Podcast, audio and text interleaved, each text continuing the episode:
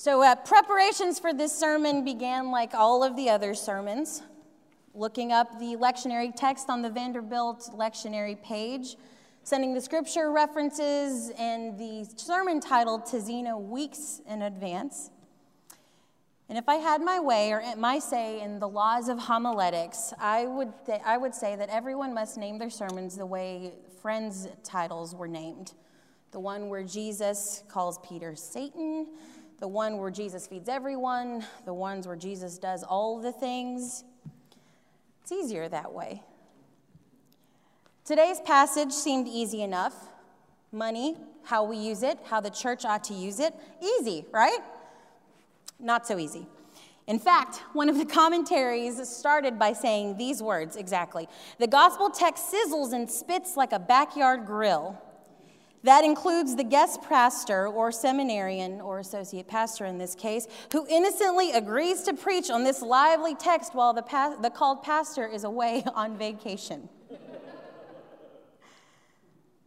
In today's lectionary text, Jesus has some harsh words for this younger sibling, which I imagine is the younger sibling because this younger sibling comes and tattles on his brother.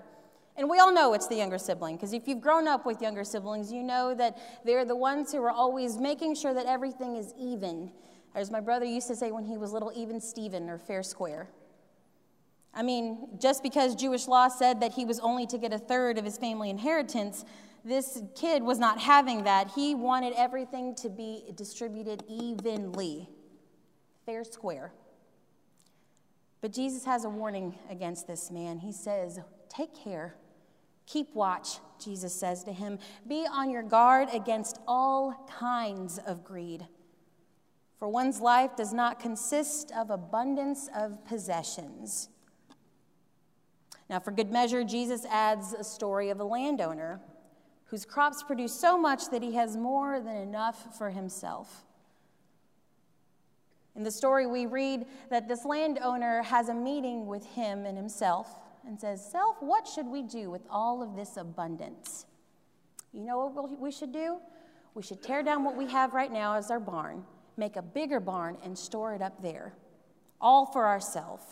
Good job, self. You've done a real good job. Now, you see, Jesus, he's not talking bad about saving, right? Because we see many stories of Joseph telling the Pharaoh to save up crops for when famine comes. We see, we hear about the, the harvest being plenty in other instances in Scripture.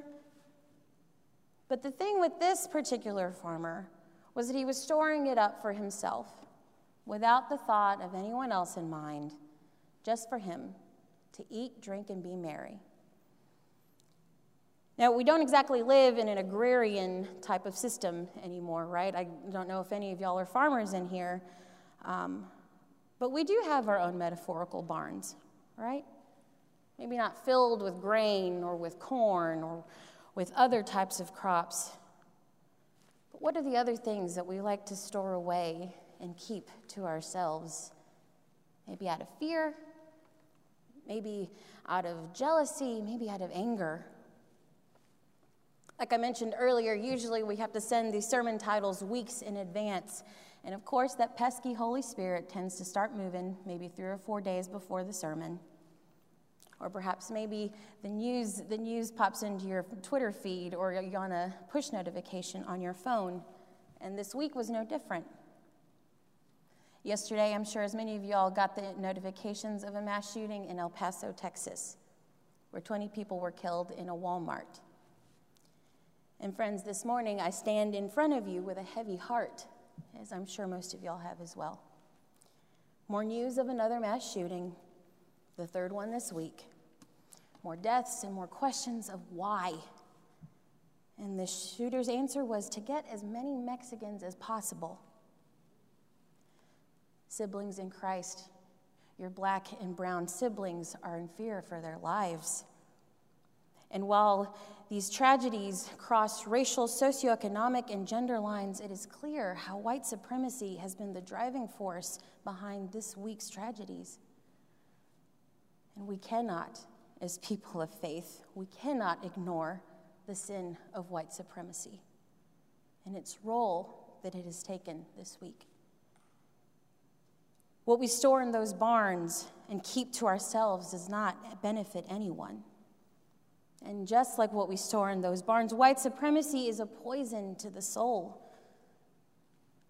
And we must work together to relinquish its power over our communities. Today's passage does not end with a solution, right? Aside from being rich towards God. That's Luke's solution, being rich towards God. But what does that mean for us? Luke doesn't give us a clear answer in this passage, but I'll venture to guess that being rich toward God looks a bit like a Samaritan tending to a man in need. Or if we want to go a bit further back into the Lucan text from two weeks ago, perhaps it looks a bit like praying that we see the kingdom come a bit more clearly here on earth as it is in heaven. My friend Kathy, uh, she's a pastor in Waco, um, has an inquisitive little boy by the name of Judah. And a three year old Judah loves asking questions about God, and I love hearing these questions that he asks unabashedly. One in particular that he asked this week and that is stuck with me as I prepared for today was this. He said, Mom, if Jesus is in heaven, and in my heart, does that mean heaven is also in my heart? Y'all, I think Judah is onto something here. Every Sunday morning here at First Baptist DC, we lift our corporate prayers to God. When we confess of our sins to God and God's people, after we've praised God for the blessings of life and of health, after we've lifted the names of our siblings who are in need of healing and of comfort, we pray the words Jesus taught his disciples to pray, the words that Bruce led us in just a few moments ago. Our Father who art in heaven, hallowed be thy name. Thy kingdom come, thy will be done on earth as it is in heaven. On earth as it is in heaven. Or, as Judah might say, on earth as it is in my heart. The kingdom, I suspect, must first start in our hearts. The kingdom of God sees the toxicity of white supremacy and Christian nationalism and says it has no place here. The kingdom of God takes you and me and love and resistance towards hatred of God's children in order to expand it. What do you store in your barns? Can you open those doors wide and share with those around you?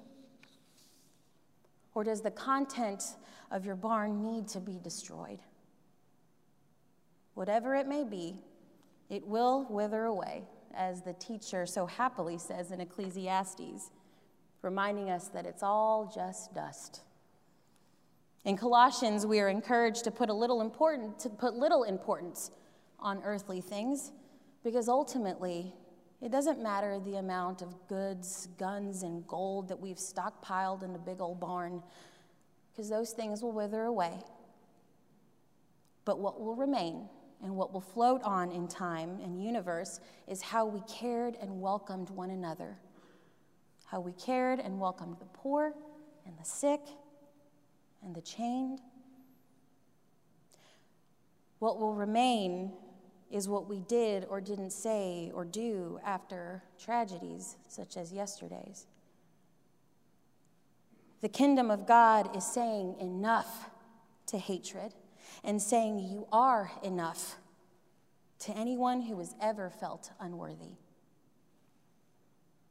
And when we come to this table, set with elements from the grains and the grapes picked by the migrant worker, on plates and cups delivered by hand by hard-working people trying to provide for their loved ones, given to you and to me by the hands of God's beloved children sitting in these pews.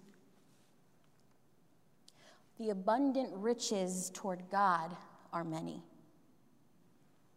because the table is set for all.